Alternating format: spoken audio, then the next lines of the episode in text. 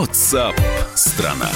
И каждый день в прямом эфире на радио «Комсомольская правда» обзор самых интересных событий, самые обсуждаемые темы, а наши журналисты э, готовят свои материалы. Их можно прочитать на сайте «Комсомольской правды», можно посмотреть в фейсбуках наших журналистов и можно обсудить в прямом эфире. Э, прямо сейчас в программе WhatsApp страна» наша традиционная рубрика Дорогая редакция. Громкие заголовки российские регионы закрывают свои рынки труда для мигрантов. И каждое новое сообщение об отказе понаехавших э, им отказывают в желании трудиться на определенных работах, вызывает споры. Кто-то говорит, это незаконно, а как же права человека? Другие говорят, так и нужно, иначе мигранты захватят все. В общем, съездил у нас в Ханты-Мансийский автономный округ специальный корреспондент «Комсомольской правды» Алексей Овчинников. Там, в этом округе, как раз введен регламент. А, Леш, приветствую Здравствуйте. Тебя. Два, сколько? 28 специальностей, которые могут занимать? А, нет, 8. 8? 8, 8 Я на, на 20 добавил. Ну, всего по закону каждый губернатор может э, запретить 33 вида экономической деятельности. Вот э, в Ханты-Мансийском э, запрещено 8 а, для чем, мигрантов. Давай, чем могут, легче перечислить, чем они чем могут заниматься в Ханты-Мансийске мигранты? Чем могут? Да. На строительстве могут, дворниками могут, но там, ну, давайте про эти 8 расскажу, где не могут. Общепит, не могут. Э, Почему? Э, губернатор... Губернатор так сказал. Да, это причем уже у них несколько лет. В такси не могут, водителями автобусов быть не, не могут. Ну, за исключением Э, граждан стран э, Таможенного союза ЯЭС, да? Конечно, это ведь то самое, э, самое любимое, это самая вишенка на торте. Вроде как, с одной стороны, мигранты, гастарбайтеры, жители бывших союзных республик не могут работать на этих, в этих профессиях, а с другой стороны, у нас есть представители Таможенного союза, Киргизия, Казахстан, Беларусь, Армения. Да, ну, грубо говоря, таджику нельзя, киргизу может. Да, в чем разница не совсем? Не, ну понятно. Ну, разница в законодательстве, потому что федерал есть межгосударственные соглашения, и губернатор не может их нарушить. А вот относительно других может. Так э, все-таки тогда получается, Ханты-Мансийск обходится без гастарбайтеров? Или, или их там полно, но все это граждане, представители Таможенного союза? А, нет, большинство, э, их там около 200 тысяч, это официально те, кто встали на миграционный учет. Ну, тут, наверное, еще надо не знаю, как считать, и никто не смог ответить. Э, есть много нелегалов, которые где-то ходят, и сколько в сумме непонятно будет. Ну, цифру другую назову. Всего в Ханты-Мансийском округе 1,7 миллиона где-то. Ну, официально 200 тысяч мигрантов там присутствует. Так. Ты же пообщался наверняка с бизнесменами, они что Да, говорят? вот бизнесмены очень э, не рады этому. Так, а, почему? Не рады владельцы этих маршрутов. Э, вот они говорят, были узбеки, э, которые, ну, по этому постановлению губернатора запретили работу на автобусах. Они дружно убежали на такие же зарплаты в соседний регион. Екатеринбург убежали. Например. Да. И у них как образовался дефицит, они говорят, около 200 водителей не хватает. В то же время я видел, э, общался с местными жителями, которые говорили, что до этих э, запретов они вынуждены были вахтами там 15, через 15 суток, где-то в тундрах там э, нефть и газ – Э, вдали от семьи, э, а тут наконец-то им сами стали звонить и предлагать, то есть э, Здесь... с хорошими, с нормальными зарплатами. А вот интересная ситуация. Вот ты сейчас говоришь про пассажироперевозки. 200 вакансий есть, которые раньше занимали представители солнечного Узбекистана. Сейчас и 200... Таджикистана, да. И, и Таджикистана. Сейчас 200 открытых вакансий. Э, на них почему-то люди не идут. Может быть, это все... И я понимаю, бизнес сейчас будет хвататься за голову, говорить ай-яй-яй, что делать, но, может быть, это все-таки э, повысьте зарплату. Вот и было. Вот человек, с которым я разговаривал, он говорит, раньше мне там 35-40 предлагали максимум. Угу. Для это, сургутские, сургутского э, человека из Сургута. Э, после этих запретов мне спокойно 55-60, 65 даже он работает, то есть, оказывается, можно.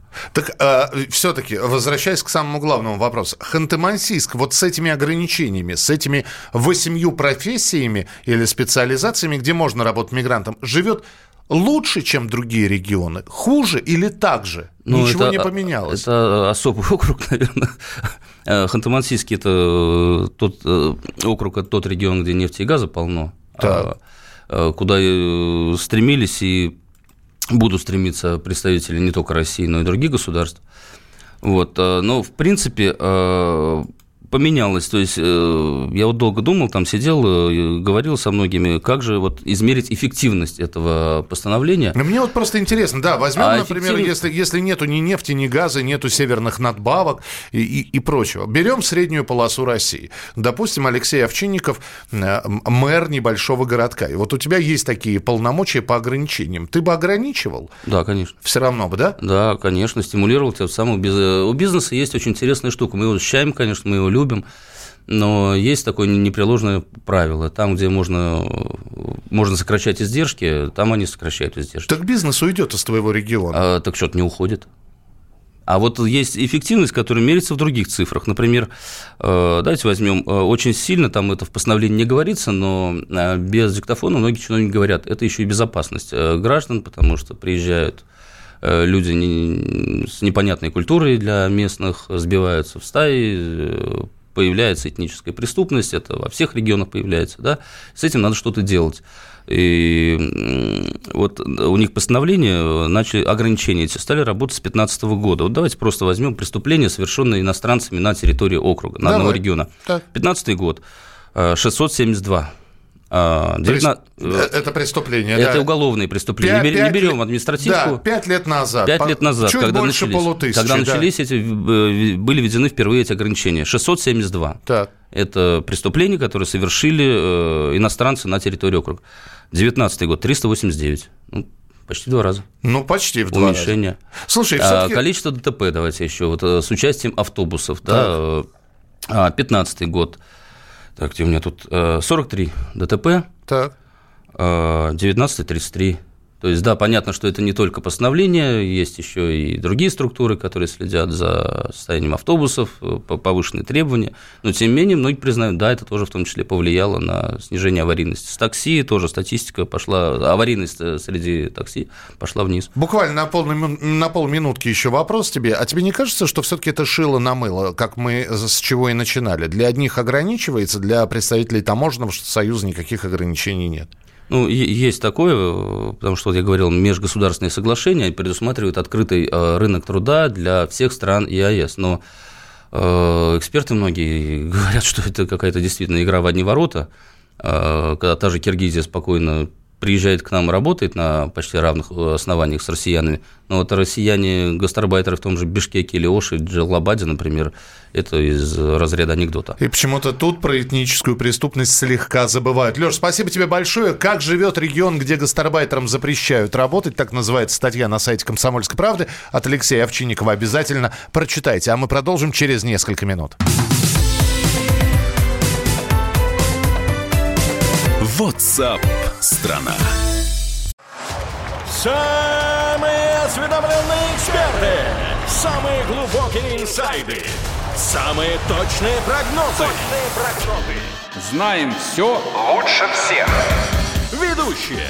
Неудержимый Мардан и прекрасная Надана Фридрихсон. Первая радиогостинная «Вечерний диван» на радио «Комсомольская правда». Два часа горячего эфира ежедневно по будням в 6 вечера по Москве.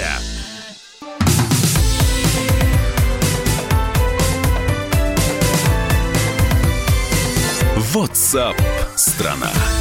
Итак, друзья, программа WhatsApp страна, прямой эфир радио Комсомольская правда. Мы э, слышали такие истории, когда, например, приглашали русских девушек э, потанцевать э, в иностранных клубах в качестве танцовщиц, а потом они оказывались в сексуальном рабстве. Таких историй было много, и этими историями были наполнены там начало нулевых. Но вот так, чтобы русским морякам пообещали по несколько тысяч долларов за рейс, а потом посадили в греческую тюрьму, причем посадили на 400 лет. Вот на эту тему мы поговорим прямо сейчас. Дорогая редакция. Вот с такой историей э, пришел спецкор комсомолки Эдвард Чесноков в студию. Эдвард, привет. Приветствую. Девушки, о которых вы сказали вначале, действительно оказывались в ужасающей ситуации, но они хотя бы не оказывались в тюрьме, хотя рабство, наверное, не намного хуже. А молодые люди, совсем неопытные мариманы, прочитавшие в сети завлекательное объявление, нужен матрос на парусную яхту, внимание, без опыта работы, с зарплатой от 100 тысяч рублей до 2 тысяч долларов в месяц, они на это клевали, как неопытная наживка, и после этого их брали под белые руки – греческие пограничники арестовывали, отправляли в СИЗО, и сейчас 16 человек, 16 простых парней со всех России, от Калининграда и Москвы до Нижнего Новгорода и Уссурийска, сидят уже больше года в греческом СИЗО, замечу, именно в СИЗО, многим даже не предъявили обвинения. Подожди, а брали-то за что? Вот. Они их приглашает человек, с которым они общаются в соцсетях. Кто да. этот человек, непонятно, сидит под левым аккаунтом, может быть, даже сидеть на Северном Кипре, например, с которым нет дипломатических отношений.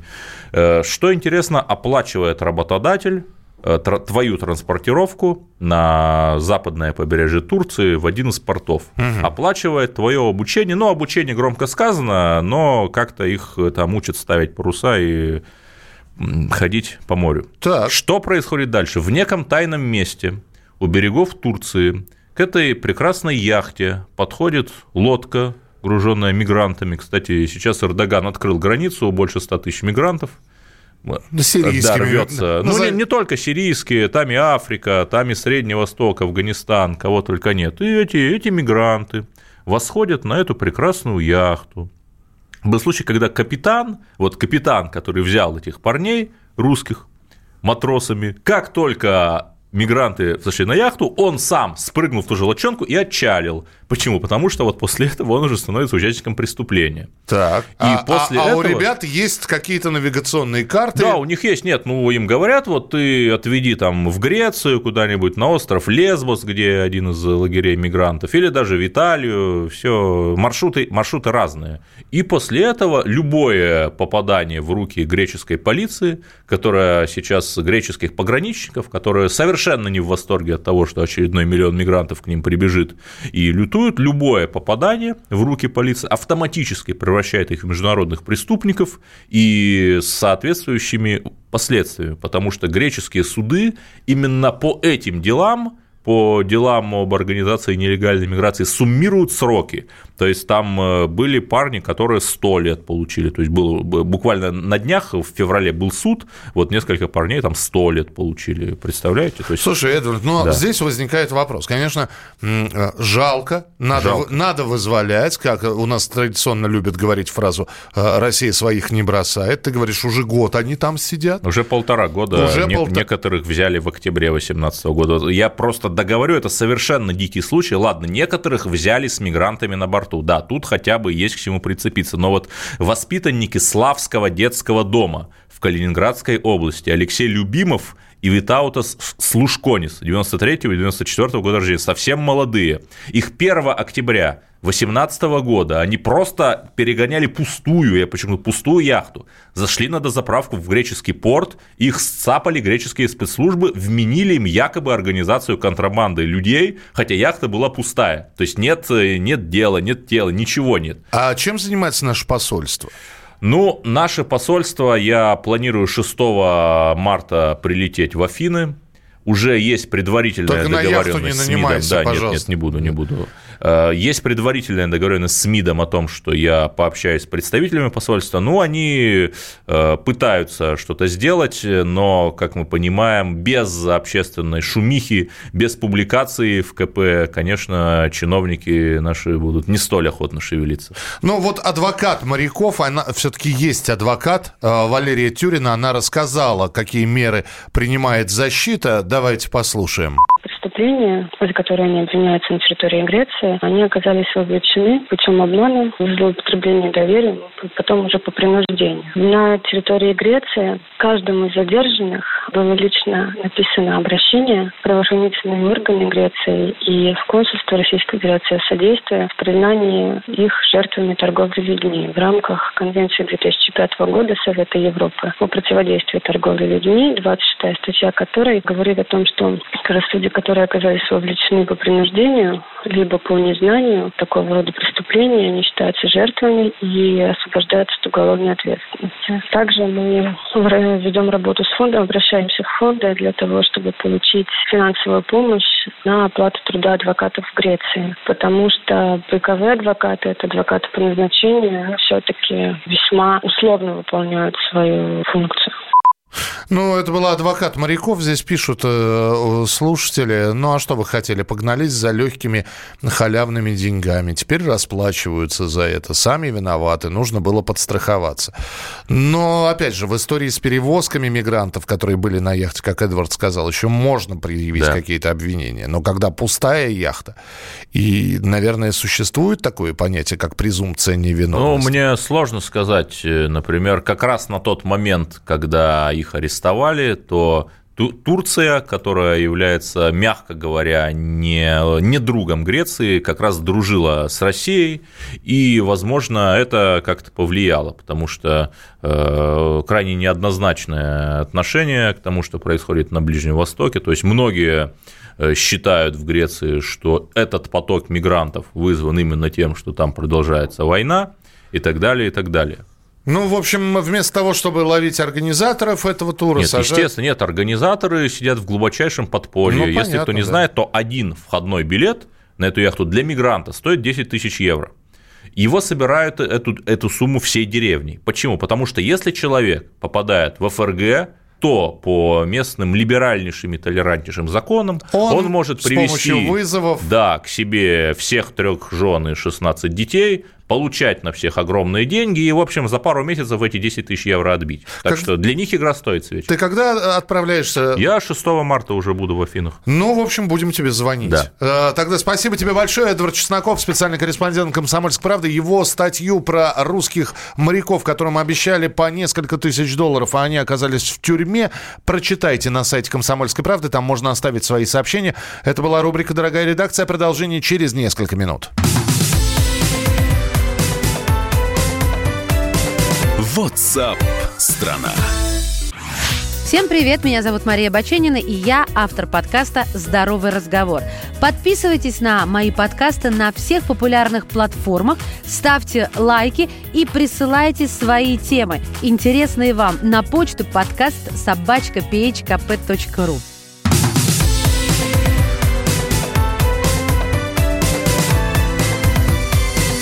WhatsApp страна. Итак, друзья, мы продолжаем прямой эфир. Программа WhatsApp страна. Приходят журналисты, рассказывают, над чем работают. А, хотелось бы сказать, что пришедший сейчас к нам человек, и находящийся в студии, работает над приставкой PlayStation 5, но нет. Он... Сам ее разрабатывает. Да, вот он уже и сказал все. На самом деле а, Александр Тагиров просто расскажет об этой приставке, а точнее о возможности ее появления. Дорогая редакция. Итак, на данный момент, Саш, привет, во-первых. Привет, всем а, привет. На данный момент у нас приставки последних поколений. Это Xbox One, это приставка Microsoft, и PlayStation 4. 4, 4 это приставка Да, но там Sony. прошка, Lite и есть несколько вариантов.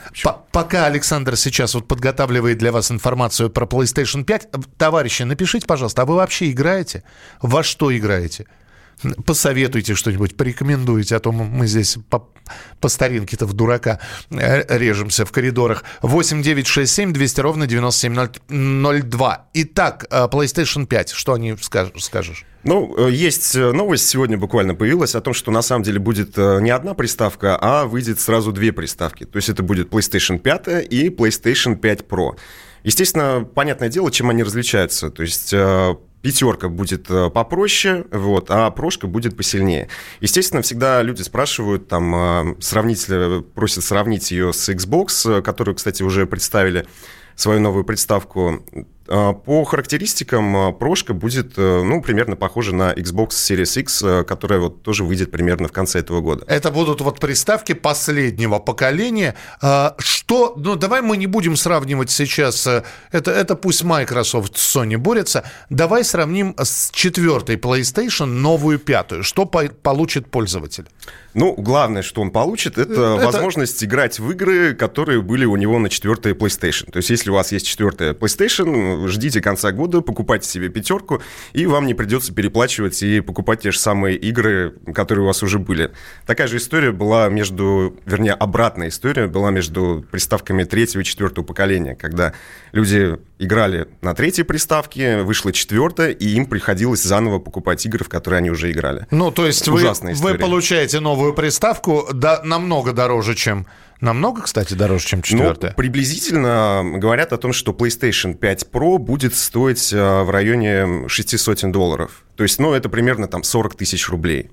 По сравнению с сейчас 20, за 25, по-моему, четверку. Ну, сейчас да, а когда она выходила, она стоила в районе тридцатки. Ага. Я имею в виду четвертую. Ага. Ну, то есть э, вы получаете новую приставку, приставку нового поколения, э, платите примерно на 15 тысяч больше, чтобы играть в ней, на ней э, в игры четвертой PlayStation. Ну, нет, там есть свои особенности. Они, естественно, все улучшили. Аппаратную часть, появилась трассировка лучей. То есть, грубо говоря, в играх будет лучше физика, будет лучше свет, э, и это уже будет более-менее похоже на то, что происходит в компьютерах. Потому что раньше люди, которые играют э, в игры на компьютерах, они смеялись над теми, кто играет в PlayStation, потому что говорили, что люди, которые играют в PlayStation 4, они не играют, а смотрят э, слайд-шоу, потому что частота кадров там было 30, э, 30 кадров в секунду. Вот, и это мало. А в, в приставке пятого поколения все это улучшили, и уже будет не 30 э, кадров в секунду, а 240. Значительно больше. Да, так, хорошо. Ну, то есть мы не будем смотреть слайд-шоу, понятно. Вот, а если что еще нового будет? А, Что-нибудь про эксклюзивный проект? Ведь э, ну, новая приставка – это еще и игры новые. Или пока ничего не известно? пока ничего не известно на эту тему. Понятно. А, 8 9 6 7 200 ровно 9702. А, э, Так, э, шутер на Xbox One. COD Шост. А, Понятно, спасибо большое. Во что вы играете? 8 9 6 7 200 ровно 9702. Когда состоится официальная презентация? Xbox уже объявил. PlayStation 5 появилась информация про, про эту приставку. И потом ее убрали очень оперативно. Но Google все помнит, поэтому достали ее, и именно поэтому сейчас средства массовой информации об этом говорят.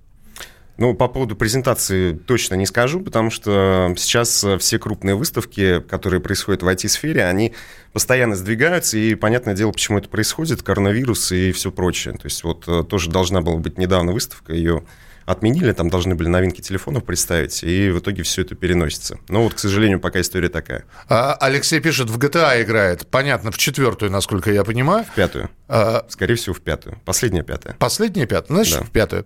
А, игра всех времен народов. Понятно, да. А, а ты во что играешь?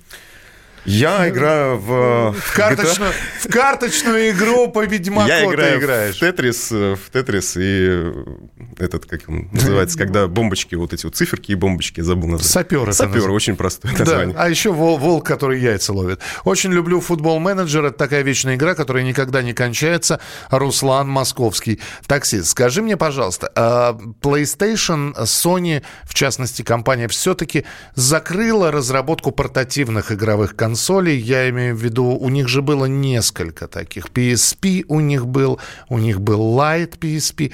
Э, Что-нибудь про это известно? Ну, портативность э, есть мнение о том, что, ну, там, э, спрашивают, э, почему портативные консоли стоят настолько дорого.